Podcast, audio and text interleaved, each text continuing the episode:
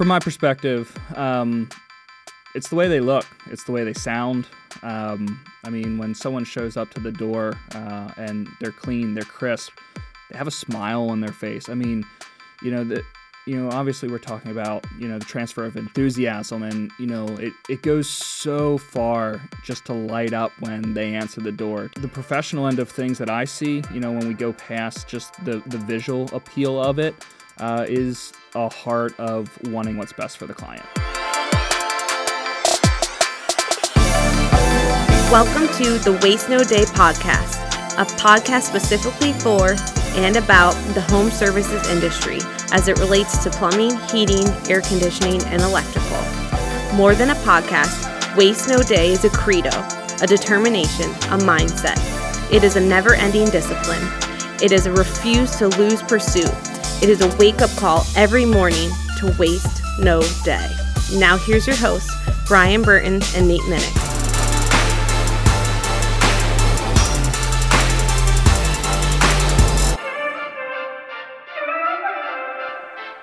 Hey, welcome to another episode of the Waste No Day podcast. I'm your host, Nate. I am Brian. And we are here to talk to you today about a new topic the transfer of enthusiasm. We have a special guest with us today. Jamie Mellinger comes to us as an electrician with Mr. Sparky Electric in Lancaster, Pennsylvania, and we are excited to bring him on the show. Uh, what we'll be talking about is the transfer of enthusiasm. Well, what we really mean there is that's a definition from Brian Tracy uh, regarding what sales is. Yeah, the best definition of selling that I've ever heard. And the first time I heard it, I think it was like 2004, uh, 2005, when I started listening to his audio tapes, literally cassette tapes, pretty religiously um, in my work truck. I, I was I wasn't focusing all that much, but I just heard him say, um, "Selling is nothing more than a transfer of enthusiasm," and it and that stuck with me. I think I wrote that down somewhere and I've probably said it once a week since. Yeah, it's so good. And if you haven't listened to part one of this podcast, Brian and I actually break down that topic even a little bit further. Farther, excuse me. But what we wanted to do today is bring on a guest with practical experience of transferring that enthusiasm. Uh, Jamie, welcome to the show. Hey, thanks for having me. I'm glad Good. to be here. Great to have you, buddy. Yeah, I appreciate that. Yeah, I just want to kind of read this pedigree for our listeners. So in 2020, the uh, the numbers are in, and across the nation, you went with electrical panels sold by an electrician. February number four, March number one, April number two, May number two, June number one, July number five. Probably a reporting error there, I'm guessing. August number one, September number one, October number one, November number one, and December is not in yet, but uh, pretty good guess it'll be number one. That is incredible, man. And that will I mo- appreciate that. That yeah. will more than likely put him at number one for panel sales in 2020. Um, he kind of switched roles a little bit in 2019, uh, but in 2018 he was number one in panel sales in the yeah. nation. Yeah, it's been it's been a good few years. It's been a lot of fun that is some serious transfer of enthusiasm if there ever has been. I mean, that's just incredible. I really kudos to you for doing that. Absolutely. And Jamie's MO is enthusiasm. And I don't mean just in the in the client's home. Um, I mean, in this building, in the parking lot, if you see him at the gas station, he's ultra enthusiastic, almost to the point of annoying sometimes. But uh, like, why is this guy so happy all the time? Uh, he's always enthusiastic. He he's an absolute professional. He he shows up to the home warm, friendly, confident, uh, chatty, and and enthusiastic. And if you get him talking about, you know, a, a new panel or a whole home surge protector, in out at the dumpster of the shop, he instantly lights up. He loves what he does. He loves the stuff he sells. His clients love him. He's got some of the highest customer ratings we've ever seen for a person in the field, and also some of the biggest revenue numbers we've ever seen, which actually do tend to go hand in hand. If you're a professional salesperson, you should be doing both. Man, there's so much of that, Brian, that I just really want to jump into. But I feel we need to give the listeners a little bit of a background with Jamie and how you got into the trades. That's one of the things we like to do with our guests. So, why don't you start us off? I mean, what brought you into the electrical industry, and then how did you get to Mr. Sparky? Yeah, yeah. It's uh, it's been an interesting road. Um, kind of through high school, I didn't really know what I wanted to do. Uh, knew I had an interest in electrical just through some classes that I had taken, and uh, I got an opportunity out of high school to work for an electrical contractor doing commercial work. Uh, so solar, um, new construction of industrial type stuff. Ooh. Uh, yeah, uh, I quickly found out that it was not the place for me. Um, just the atmosphere there. Um, you were ready for the weekend just to get away from the guys, um, you know, that I was working with, and that could have just been where I was. But um, from there, I went back to school, um, working towards electrical engineering. Quickly found out that that also wasn't uh, kind of up my alley. Uh, sitting behind a desk, um, just kind of punching on the computer numbers. Uh, I'm a people person. I like interacting with people, and so when I got an opportunity to come here, um, it was something that I jumped all over. Uh, when I first started here, it was actually in the heating and air conditioning because they had no electrical room for me. Uh, quickly, that kind of changed, and yeah, so I've been with Mr. Sparky now about seven years. This spring will be seven years, um, Wow, and it's been it's been the best seven years for my family. Um, yeah, I'm incredibly thankful for it, but have always enjoyed the interactions with people. Um, the electrical at this point is really just a means to do that. So, I mean, really interesting background there with you kind of choosing, you know, multiple options and then redirecting. I mean, what even got you into electricity in the first place? I mean, you, you came out of high school and, you know, what, what started you with the Sparky stuff? I mean, Yeah, uh, I mean, I had taken you know some of the you know CAD classes, some of you know the engineering classes in high school. Um, there was just something about the way that electricity just worked that I don't know. It spiked an interest. I didn't know exactly what I wanted to do. Um, friend of the family uh, owned an electrical company, and so I got that opportunity to at least get my feet wet before you know I decided to spend any money on school or anything like that. I wanted to kind of like dial in maybe an interest, um, and through that, I just realized that like, hey, this kind of clicks. Um, yeah, I just I don't know. I think I almost kind of fell into it. I mean, I've always been, you know, kind of into hands-on stuff, um, and it was just a, it was an in that I had that I took, and it ended just kind of developing and going from there. well, if this is what it looks like for you to fall into things, I would hate to see what it looks like for you to intentionally walk through the door. You're killing it, bro. Well, falling into electrical, yes. Uh, the intention comes in when we start dealing with, you know, my pursuit of being better uh, at what something that I enjoy, uh, and especially pursuing, you know, just learning how people interact. Um, you know, I think that's, you know, yes, I fell into the electric end of things. I don't do this for the electrical work uh, at this point anymore. I do it for the customer interactions. Um, that's, yeah, that's everything to me. Yeah, that's a really good segue. So, I mean, the the topic, as mentioned before, is the transfer of, of enthusiasm. And I mean, we'll be straight up. We are talking about selling a product or a service to a customer. That is Yeah. exactly what we were talking about. And the reason that we use the topic, the transfer of enthusiasm, is because that so so many times people get this this idea in their head that selling is bad hmm. when uh, in reality nothing in this world moves forward forward without a sale Yeah, not at all. I mean, if you have to put gas in your car somebody made a sale. If you have to buy a car somebody made a sale. If you are eating food in your hands or on your table right now somebody made a sale. That is that is bar none. The biggest piece of our economy is always sales all across the board. And so you somehow figure out a way to do that in the electrical industry while keeping customers happy at the same time. And I think a lot of people are just kind of uh, they can't they can't fathom that. So why don't you start off with your definition of sales? What does that mean to you? Uh, I think the quickest and easiest answer is options. Um, you know, you don't think of being sold when you go to the grocery store and pick something up off, you know, the the shelves that's there. Uh, but in reality, that's the grocery store selling to you. Uh, it doesn't feel like it because you're going and you're picking something that you want. Um, I believe that's what I do. Uh, you know, I, I show people what we have on our shelves.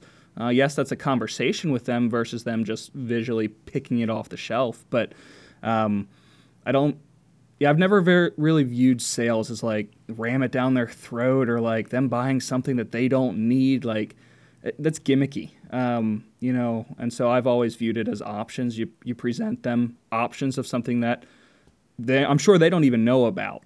Uh, and at the end of the day, you let them pick. And sometimes that's you know they pick nothing, and at the end of the day, that's okay. Um, but a lot of times they're excited about the stuff the grocery store uh, analogy is actually pretty interesting uh, because I don't think anybody goes to the local grocery store and says, "Oh, you know, put the put the guards up. I, I can't I can't go in here because I'm going to walk out with too much food." I mean, we Yeah. you know, we willingly walk into the grocery store and often willingly walk out with more than we had planned. At least that's my experience. Sorry, Sarah. yeah, That's and- right, and they and they strategically place those groceries to to get you to see the stuff they think you'll want to buy the most. So it's a um, there's a lot of planning that goes into the shelving in a grocery store, and, and when one grocery store chain does it a little bit better and gets things figured out and starts selling more of certain profitable items, other grocery stores find out and start changing things around, which is why they all tend to look similar, but see them 15 years ago and they looked completely different. And that is exactly why the milk section is always in the back far corner of the store. Yep, nice long walk to get there to see all the other products. But we don't have a showroom. We don't have shelves where clients can see everything we have to offer. The only thing we can do is is present those options, is talk about those things, is learn about them and get well versed in them, and then tell people about them and have yourself a a high end Super Bowl commercial presentation around that product, which is what Jamie does, versus a you know daytime talk show commercial presentation, which is what more the inexperienced or unprofessional salespeople do.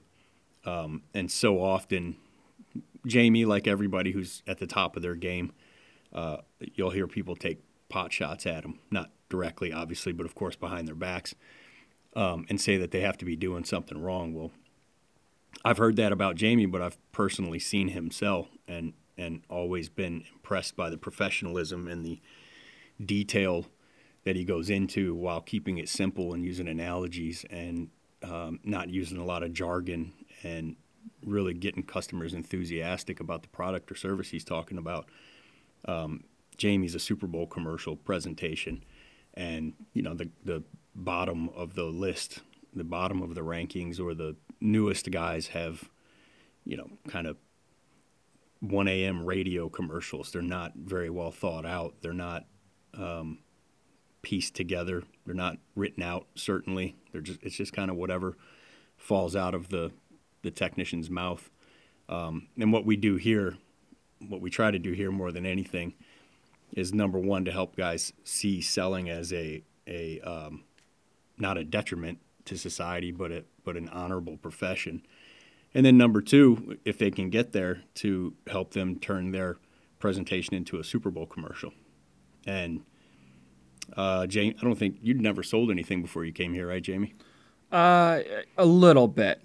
Um, I had been involved with a company that can be relatively controversial, um, you know, marketing end of things. Um, and really, I, I had not succeeded at that at all. Uh, found that it's not for me, but it had at least taught me to talk to people a little bit more. Taught you that you like to talk to people. Uh, yeah, um, you know, and, and Brian, you made an interesting comment about, you know, some of these guys that when they start here, they sound like that midnight commercial, and you know, I feel like that was me. Um, you know, it like we all start somewhere, um, but the training that we have here, if like, if you choose to listen to what's being recommended to you, the opportunity is huge to grow and improve. Um, you know, and that's where you take things to the next level of professionalism if you want it. Um, but yeah, it's been a it's been a good road.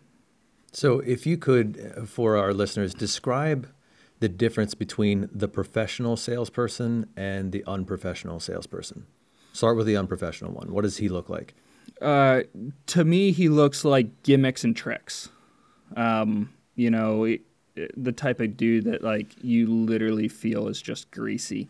Um, you know that to me, that's what you know the the bad salesman kind of looks like, feels like, uh, has really no interest in getting to know his clients. Um, all, all that is there is uh, you know, we're going to get this sale and I'm never going to think about you again. Um, yeah. And what type of uh, phrases or you know, dialogue comes from the unprofessional? Mm. Uh, in the electrical world, um, I would say the word fire. Um, you know, someone trying to scare somebody saying their house is burning down or. Um, yeah, the whole, the Yeah. whole sales by fear concept, right? Yeah, uh, and don't get me wrong, there is a point where there are dangerous situations, uh, but there's a professional way of talking about that without like inciting the my house is going to burn down. Um, I mean, I've been doing electrical about 10 years now, um, and I can only think of truly one time where I told that to a client, and that's because the panel was rating over 200 degrees. I couldn't even touch it in a mobile home. Um, wow. You know, that, that was to the situation where literally we turned power off and had them sign a waiver. That's not common. Um, you know, that, so, you know, with that end of things, it's just, yeah, I, I think it's a, it's a gimmicky type thing. There's a there's a, a good reason for that. Um, I, w- I would also add that the, there are two two forms of an unprofessional salesperson. One is the greasy kind of slime ball salesperson. The other one is just somebody who has not had training yet. yeah.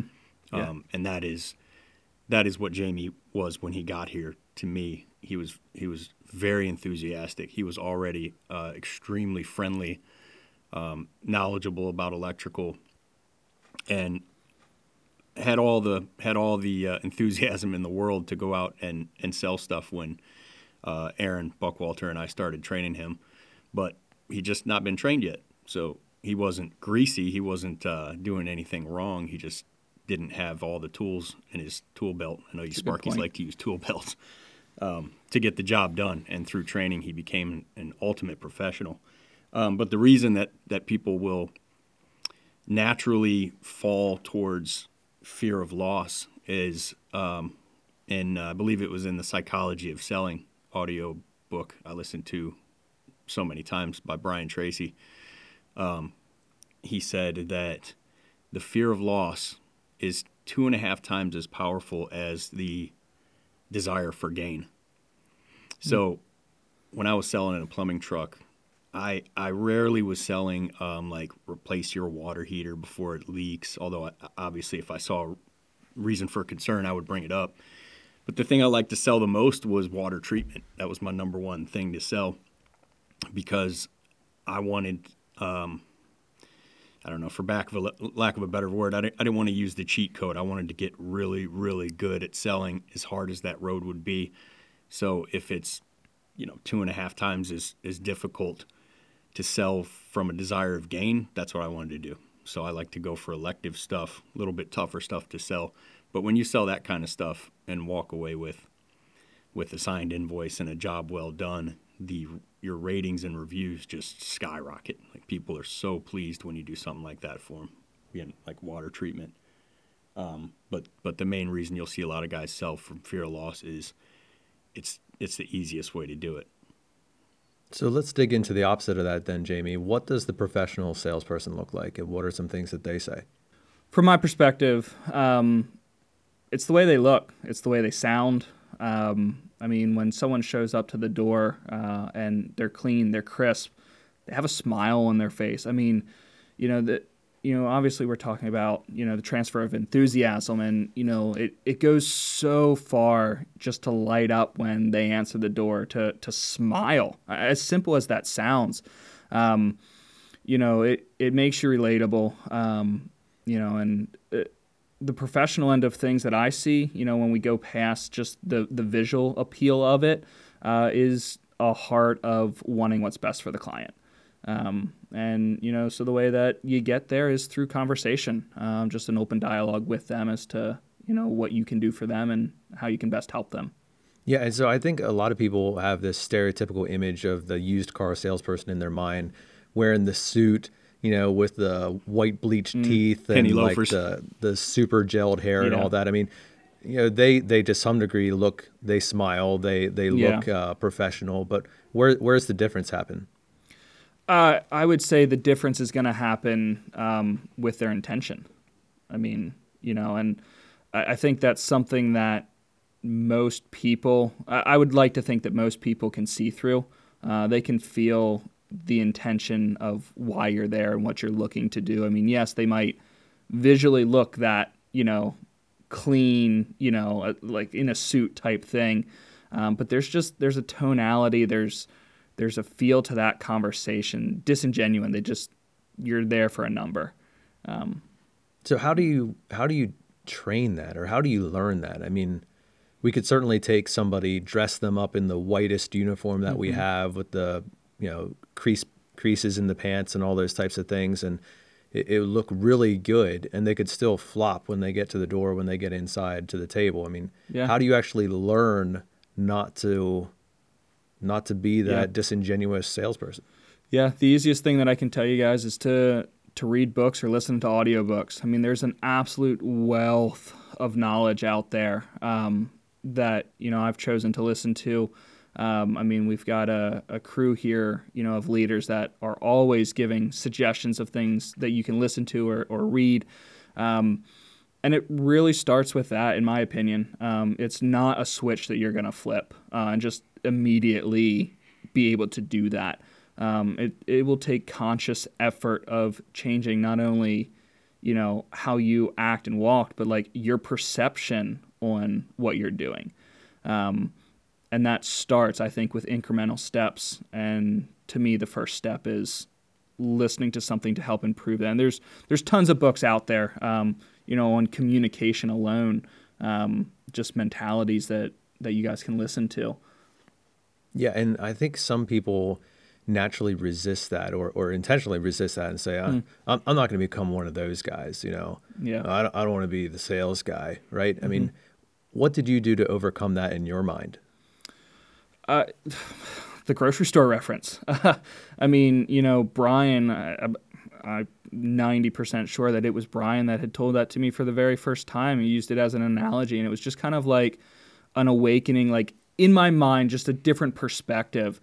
Uh, it's something that I've kind of clung on to um, because it's true. I mean, it what we're doing, as much as it is sales, yes, but it is truly giving options. Um, and that's the way that I've chosen to look at this. Um, you know, we give high value priced options and we let the clients decide. Um, you know, so what for me that for me that was the changing point. Um, that just that perspective. Right, and those options are really the difference between being sold mm. and buying, right? Oh yeah. Can you can you explain that a little bit? Yeah, so being sold, you feel or someone feels that they have no choices, they have no options. You know, let's say you walk in, they they've lost power to their home because of a bad panel or a service, and you just throw a number at them and say, "This is what you need to do." Um, that they don't have like they literally are just like yes or no.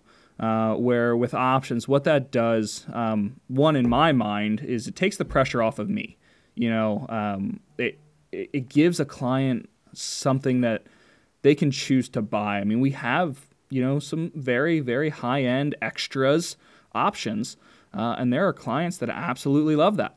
There are some that don't. Um, you know, I feel like it's a complete disservice not to at least give somebody the option to choose what they want. Uh, it's a much better feeling. It's a much better taste in their mouth when you walk out that door if they chose a package versus them just saying this is yes or no and we've got to pick. So speaking of taste, I mean, take that back to the grocery store. Mm-hmm. What does it look like if I'm being sold at the grocery store versus me buying? Yeah, uh, that that's a good question. I mean, I would say if you walk in and there is, I mean, as simple as just you know the brand of cereal. I mean, if there was one cereal there, that's what they're selling you. They're literally selling you you know, Special K or whatever you would, whatever they would choose. Where when you go to the cereal aisle, I mean, how many different kinds are right, there? I mean, right, a hundred. R- right, exactly. So, you know, yes, you're going to the cereal aisle, and technically, yes, they are selling that to you, but when you walk out of that store, you didn't feel like you were forced into something. Right, and that's that's the critical part of the difference between the professional and the unprofessional salesperson, uh, the difference between yourself and many other you know people in the home services industry who feel like, oh, yep, you know, this is what they absolutely need. Yeah. And they've made that determination in their own mind. Whereas whose job is it really to make that determination? It's the client, right? So Yeah. help us understand, you know, how do you pull yourself out of it? Because you are you're the electrician, right? Mm-hmm. So I'm sure that you have in your mind, this is what I would do. Yeah. But how do you remove yourself from that part of the equation? Uh, I think you do and you don't. Uh, I mean, there is a point to where you have to add your personal experiences and what you would do to a point. Um, you know, because obviously they are relying on you as the professional. Um, you know, you're the one there that they're choosing to trust, uh, or maybe not choosing to trust. I mean, that's something for you to build. It's a whole different topic. Um, uh, yeah, I mean, removing yourself from it. I, I think the easiest way that I can see it, you know, is between my wife and myself, my father and myself. I, we all buy for different reasons. Um, you know, the car that I choose to drive, I'm sure Nate is very different than what you might choose or what Brian might choose. Um, you know, so who am I to stand in the way of saying, oh, you have to drive a Ford or a Chevy if you really want something different? Um, and I, I think there is a point where it does become natural but it doesn't start there like you need to like literally force yourself to say i'm not this person i, I mean they may want something that i do not um, and i think the the key there is want versus need. Um, you know i think there's very few instances where somebody needs something like it's life or death. Um, most of the time it's it's a want maybe a should do um, but that teeters more on a want. Um, you know don't get me wrong there's code things that you know we can argue about that are needs. Um, but at the end of the day most of the time if they're not doing it their house isn't burning down and, and obviously that's Sure. something i'm saying here that we don't talk about with the client um, but that's the difference between a need and a want Right. um, and I think you know if you take the perspective that when you're offering something that it's not a need, but it's something that they may want, it, it's a it's a mindset shift, uh, and that's something that you kind of have to work yourself into.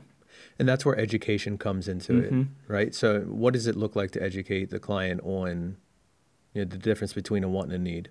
Yeah.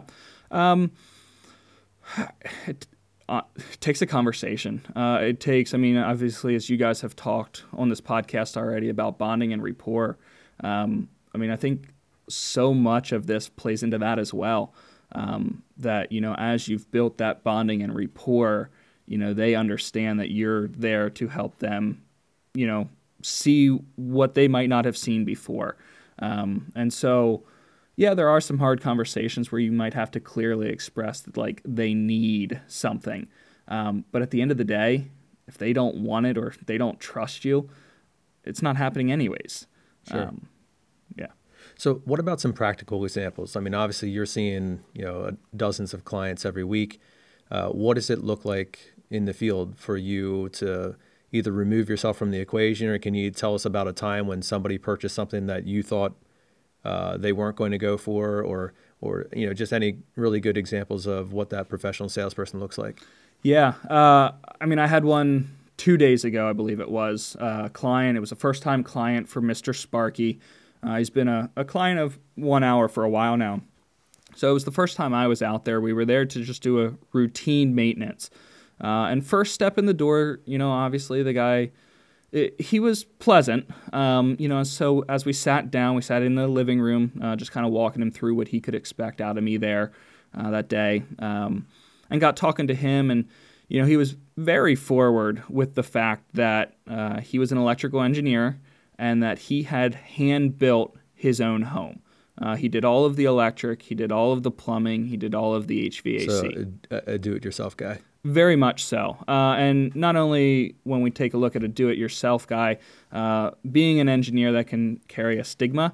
Um, and, you know, so he's definitely he's into the code. He tends to know those type of things. Um, and from my experiences, most of the time those do it yourself guys or the, the guys that have an immense wealth of knowledge they tend to push back pretty hard uh, if there's something that we're recommending. Um, because either one they don't already have it and they feel that they have everything that they've already they've done the research on what they want or or whatever reason. And so you know, as we went through the home, he was telling me he had personally replaced his panel for a second time after, um, you know, he had done it initially, and that's because he had gotten water into it. And so he led me down to his panel, and like I would say, most of the do-it-yourselfer guys that we run into, he stuck with me the entire time. It wasn't like, hey, you know, here's the panel, kind of You do your thing. Yeah. Yeah. Um, he was over my shoulder the entire time, and I've always kind of welcomed that. I mean, if someone even shows any remote interest in what I'm doing, kind of excites me. That's another way that we can talk and build some rapport. Absolutely. Um, you know, so it's not something I've shied away from. But as we were going through it, I very quickly realized that I was going to be recommending replacing his panel um, uh, for a, a number of reasons. Um, and I'd be lying if I said I wasn't nervous, um, just because dealing with that type of personality, that that background that he had, I was expecting a lot of pushback. Um, and so, you know, he asked what I thought as I was kind of going through, and I was just upfront with him. Said, you know, this is the perspective of why I would recommend this. Uh, explained that I'm sure, you know, he will probably do it himself. Uh, kind of gave him, you know, that out that like, hey, like you've already told me you've done this. Right. That's Um, the exit door at the grocery store, right? Uh, right, exactly. Um, you know, and I, I told him before we even talked about pricing that like, hey, like you're going to be able to do this cheaper than what I can. Um, and he kind of laughed at me. He's like, I'm in my 60s. I don't want to touch this stuff anymore. Um, you know, at that point, the dis- dialogue started on what it would cost. Uh, we kind of went from there. So it was one that was unexpected. It, it was kind of out of the norm. Um, and I was definitely a little nervous talking about it, but something you kind of got to learn to work yourself through and just present the options. Yeah, that's so good. Now, I mean, envision yourself uh, seven years ago having that conversation. You Mm. Yeah. know, as a self-admitted unprofessional at that point. Yep. What would what would you have been doing in that conversation? Well, I mean, I would have said out of ignorance, I would have just blurted to him that this thing needs to go and he needs to do it. Uh, I doubt that I would have even had any of that rapport built to begin with, um, which goes so far uh, on your credibility alone. Um,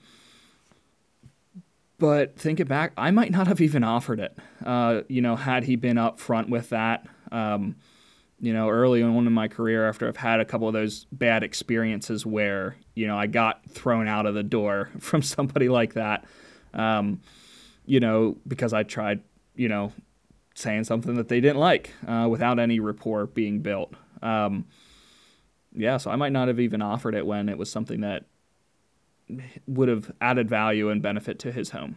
And not only that, I mean, with a DIY guy, you're probably like if you're thinking that that direction, you're like, uh, this guy's not going to even want to entertain this idea, Right. so I'm not even going to bring it up, and it just kind of spirals from there. Yeah, it, you got to get out of your own way. Um, I mean, at the end of the day, you know, you lose everything that you didn't offer. Um, you know, it. There is a point to stepping back and saying, you know, if they say no, it's not personal. Um, you know, it's it's to the products, it's to the options. Um, they're not saying that they hate me as a person, or you know, and that's hard to not internalize. Um, here we go again. Uh, that comes from one experiences and true pursuing, you know, some education with that. Well, let's talk about that experience. I mean, that seems pretty relevant here. How do you how do you protect yourself from taking that personally? Yeah. Um, a, large part of that uh, that I can say is at least you know through through trainings that we've had here. Uh, you know, we have a great staff that does help to educate us on that. Um, but you know, I think it, it boils down to pursuing those educations, those books. As as weird as that sounds, as it you know, it does go so far to giving you different perspectives that you haven't otherwise seen, um, and removing your and separating, um, you know, as Matt has Buckwater has talked about, your identity versus your role. Um, you know, who I am as a person is very different than what I am here as far as the the role that I am playing uh, in this company or with this client. Yeah, that's really good. Um, let's talk about this transfer of enthusiasm. Yeah. So, uh, what does that look like? I mean, that seems like a fancy phrase that somebody made up, and it sounds good. But what what does that actually mean to you? to me, what it means is is excitement. It means relationship. Um, you know, one of the one of the things that I listen to uh, almost weekly uh, is a short little three minute clip from uh, Andy Andrews, uh, and it talks about choosing to be happy. Um, you know, just the simple fact of that, like, and that's a choice that you need to make. You're not always going to feel in the best of moods. Uh, and he goes on to, he relates it to, you know, his wife and his dog and how, you know, he realized that his wife, you know, responded so awesome to it, their dog every time that she walked into the room and was rubbing his ears. And, you know, he's a funny guy. I, I get a kick out of some of the stuff that he says. Um, so he t- will tell this way better than what I will. But um, what he started to realize was that the dog treats his wife better than what he treats his wife. And in the fact of when his wife walks into the room, the dog's tail's wag. It's like, oh, you know, I'm so excited to see you. And he realized that his responses were, hey, or maybe never even look up. Um, and he goes on to say that when he chose to, like, when his wife walked into the room, to light up, you know, to smile, um, the responses that he got back from his wife were astounding. Uh, and I think that's something that can apply to every interaction that we have uh, with the client. Uh, that transfer of enthusiasm that we're talking about, you personally choosing to be happy can be contagious, um, just like you being grumpy or sad or whatever. Um, so when you're in the home, one, showing an interest in the client as part of the bonding and rapport uh, that you guys have talked about before, but uh, especially it's like when you're talking about something, just the fact of choosing to be happy and smile changes your tone, it changes your body language. Um, and that's something that is truly felt by people. And I'll say one thing about Jamie, whether it's in this building or we go out to eat together or you know out at the out at the dumpster cleaning his truck out, Jamie's tail is always wagging, no question about it. Um, Jamie always makes you feel like he's happy and excited to see you. And I don't just mean his his uh, managers. I mean when Jamie sees the shop techs, the part runners out in the parking lot, they get the same greeting as the owner of the company or his his best client. Yeah, and certainly that that example by Andy Andrews, who's an extremely gifted speaker and motivator, yeah. um, is really important. But is that all that it is? I mean, is it just showing up and being happy at the client's home? What about enthusiasm for what you're actually presenting? Do you have to do you have to be excited about breakers? Do you have to be excited about receptacles? Um, I, I would say yes and no. Uh, I mean, not everybody's going to have the love for that type of stuff that maybe I do. Um, but you can be excited about, you know, options for the client. You know, I mean, how excited do I get, you know, when I'm looking at pursuing buying maybe a new car that like is not out of need. It's out of something that I want, um, you know, that I tell my friends about. Um, uh, there, there is a there is a route, I would say, that you do have to believe in what you're doing, uh, without a question of a doubt. Uh, you need to believe that what you're offering is a benefit. Now, whether it's a benefit that you would choose to do yourself or not, well, that's a different story. Um, you know, the clients may choose to do it for their own reasons. Um, but yeah, I think there is a level of, you know, having to be excited about what you're doing. Um, and that can be that can be learned through um, either your own personal experiences or through talking from a tech that has been in homes a lot and has seen clients that absolutely love what we're offering. Um, there's so many experiences that you can draw on. I would say talk to the experienced guys. Um, you know that I mean the amount of times that I've been in homes and have been back to clients' homes after we've done work, and they were just enthusiastic about what they got. Um, so not only do you can you draw on your own excitement from that, but you can draw on the positive experiences that previous clients have had. Um, and we're lucky enough to have a, a wealth of those clients that we've been able to see that have been clients of ours forever and love what we do and offer. Hey, really good stuff, Jamie. Uh, appreciate your perspective, uh, your experience. You've definitely validated the stuff that you're talking about. You've proved it out in the field. This isn't just theory anymore.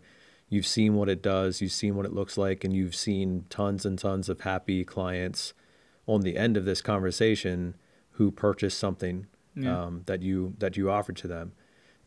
um, I, so just kind of like summarizing there, I think you you started off by saying that it's really critical to educate yourself, to become well versed in communication, to understand what it means to have a conversation with somebody in front of you.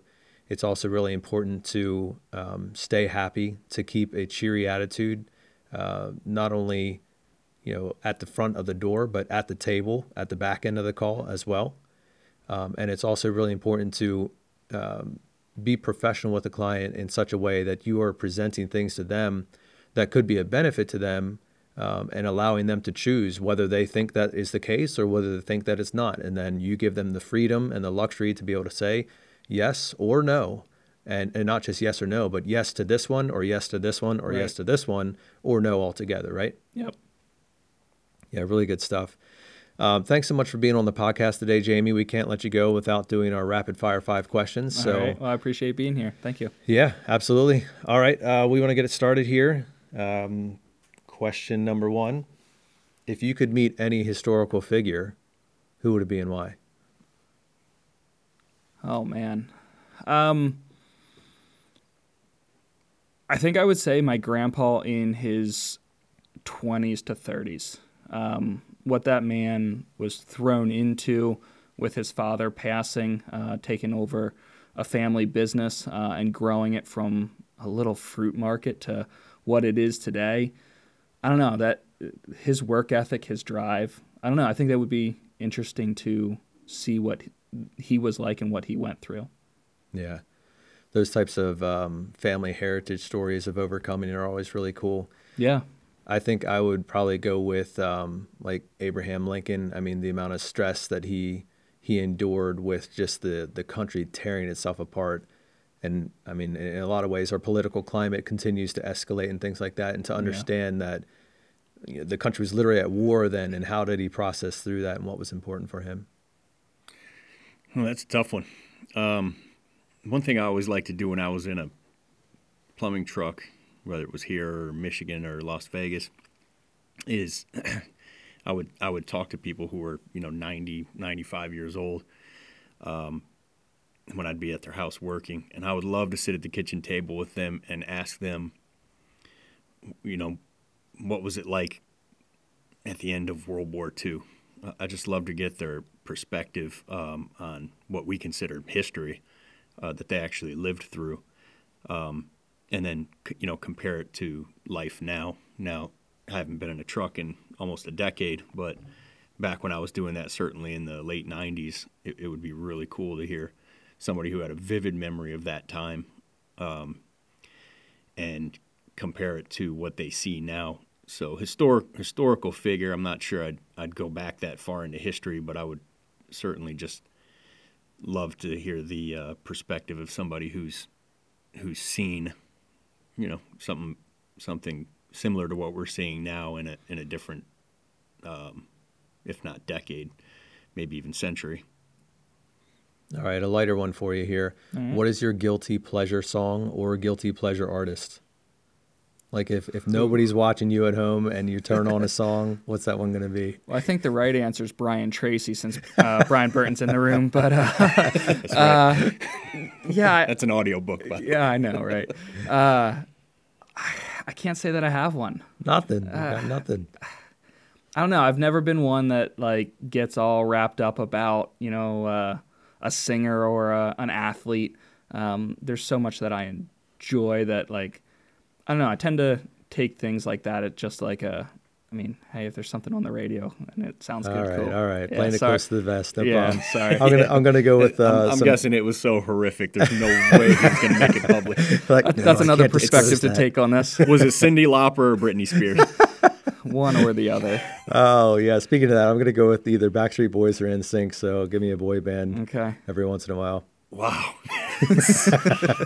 okay, that clears a lot of stuff up. Thank you. Appreciate that knowledge. Uh, I was actually uh, my my three year old is uh, notoriously world renowned for being um, somebody who does not like her teeth brushed.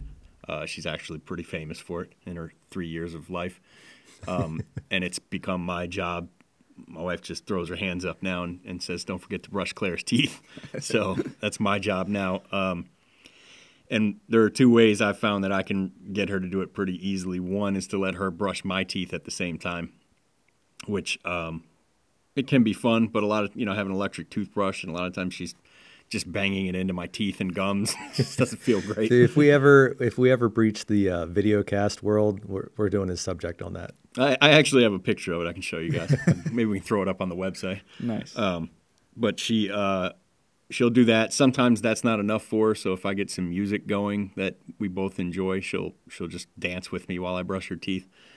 And uh, was it last week? It was what I would consider a guilty pleasure song because it, it was played every Friday night at the roller skating arena nice. where I can't wait. where I grew up roller skating back in I don't know, 1989 or whatever it was, and that was My Sharona by uh, oh yeah. I'm trying to think of who the uh, what the band the Knack I think. Yes, the knack. Yeah, that was that's a fun song. I was just dancing to it last week, so that would be mine. All right, Jamie. I know you're a Star Wars fan, so if uh, if they recast any character in the entire Star Wars, um, what is it called? Universe. World universe. There it Universe, is. yeah. If they recast any of that's the- them, and the uh, you got uni- the okay, we'll casting call. Who are you? Uh, who are you going to be? Oh, the first two that come to mind, I I would say would be Luke or Obi Wan. Yeah, Yeah, I'd probably lean more towards Obi Wan. I was figuring Jabba the Hutt, but Oh, thanks. I appreciate that. Maybe we would go with Boba Fett. I know that was going to be mine. So Boba Fett for me. Yeah. Um, I'm not a huge Star Wars fan, so uh, Princess Leia. it should be no. Su- well, are there mirrors around? So it should be, it should be no surprise that uh, I would most definitely be the Mandalorian. There we go. Like fair. that. All right. Um, you're also a hunter, yes? Yes, I am. All right. Uh, money's no object. What is Mm-hmm. the trophy you're going for? Yeah. Uh, elk. Uh, I mean, I got an opportunity a year and a half ago uh, to go on an elk hunt. Uh, wasn't able to, you know, successfully take any game. Um, I don't know. I just think I think it's a cool animal. Um, I think they're they're majestic. I think, you know, listening to them bugle uh, would be really like I don't know. I yeah, I'd say elk, which isn't some crazy pipe dream either. Uh, I mean, it Yeah, is man. definitely something that's doable. Um, but that is one that I would really enjoy. Nice. I'm not a hunter myself, but I do appreciate the Rockies, and I think Yeah. Taking down a bighorn sheep or something like that, surrounded by just cliffs and snow and all that, would be pretty amazing. Those are those are tough hunts. I Yeah. mean that they're they're a lot of work. Yeah. Yeah. That sounds really cold to me. Um, if money's no object, I'm probably going to go pretty pipe dream here. Uh, I don't know. Great, a great white shark. Is that a thing? I don't. I don't know that people hunt for those. I bet for the right price it is, and you said money's no object. So yeah, um, some kind of scuba gear. Uh, I'm sorry for know. limiting your options with Yeah. my own. From reality. Yeah, sure. All right, last one, Jamie. We like to sentimentalize it up a little bit here. So, end of your life. What you have children? Yes, you have two, I do. Uh, Uh, and one on the way. and one on the way. Congrats, man. Thank you. What is the What is the one thing you want to make sure that your children know before you step out of this world? Yeah. Uh, that's a good question, uh, and it's actually a pretty easy one. Uh, I want them to know a work ethic. Um, you know, that's there's so much in life that that can do for for them. Um, you know, of course, I want them to know that I love them, but something that I want them to, you know, know and actually be a part of who they are is a good work ethic. Yeah, absolutely. That's that's so critical and important in, in today's day and age. Mm, I think Uh, it goes so far. Lacking, Yeah. definitely Yeah. lacking. Uh, for me, yeah, I mean, um, I I would. There's no greater joy that a father can have that his children are pursuing Christ, and so um, there's no possible greater message that I could leave with them that that is the most important thing. Absolutely, I would. I would Yeah. first say the gospel, but I don't want to step on Nate's answer. Um, if it's just something that I can personally teach them, um, and and I know it sounds cliche, but I, I really want them to know that they can learn or become anything um, with with practice and baby steps. Um, that's why right now my oldest two, my 15 and 12 year old, are in Brazilian Jiu Jitsu and it was tough to get my my daughter, uh, the 15 year old, on board because she just walked in and knew nothing about it, and she's you know she's too big to be in the kids class. There's nobody her size, so she's in there with grown-ups. And there's a you know white belt is is what you get for walking in the door, and then everything from there is it takes a long time and a lot of hard work. And she's just looking at a bunch of blue belts, brown belts, and a couple black belts, and she she hated it, and I had to get her to persevere. And you know, we all play video games at the house from time to time, and I, the the uh, analogy I used to get her involved was I said, you know, remember the first time you played Mario Kart? It was a complete disaster, and mom and I just pounded on you. And all of a sudden you learned how to throw the banana peel behind you when we were getting close or the you know the red shell when you needed a heat seeking missile or the green shell when somebody's right in front of you. Oh, taking me back bro. It's yeah well you don't have to go back. They, they still make that game for new systems. Um, and and she she understood the analogy still didn't love the idea. But i mean as as of last night last night's class um, so they do they do a an hour class instructor led class and then they have open mat for an hour where you just practice the moves learned today, and they go pretty hard. Um, I, was trying to get her out of there after about 45 minutes of open mat, and she was, as as every night now, begging me to stay a, until the very last minute. Um, so I want I want my kids to learn from me that they can learn or become anything no matter where they're starting, they just have to um, seriously commit to it and say, this is where I am now. This is where I want to be. Here are the steps that are going to get me there. Now let's go find a mentor. Yeah, good stuff, guys. Yeah. Hey, thanks so much for being on the podcast with us today, Jamie. Uh, we wish you well in 2021 as you continue to knock it out of the park. Thank you. Uh, you're yeah. definitely already demonstrating that. As for the rest of you, uh, thanks for listening in. We want to encourage you with these podcasts um, and re- remind you that uh, if you like what you hear, there's opportunity for you to join our teams. Uh, we're always looking for good electricians, plumbers, HVAC, service techs, install techs. Uh, we'd love to have you. So let us know. Find us at wastenoday.com. Find us on Facebook. Hit us up and uh, tell us why you think you would like to come learn more about transferring of enthusiasm. As for this podcast, we want to encourage you to not waste your days wishing for more we want to remind you that there is a way to not settle, there is a way to be encouraged, there is a place that exists of people who will drive you further and challenge you to do better. And we want to always remind you to waste no day.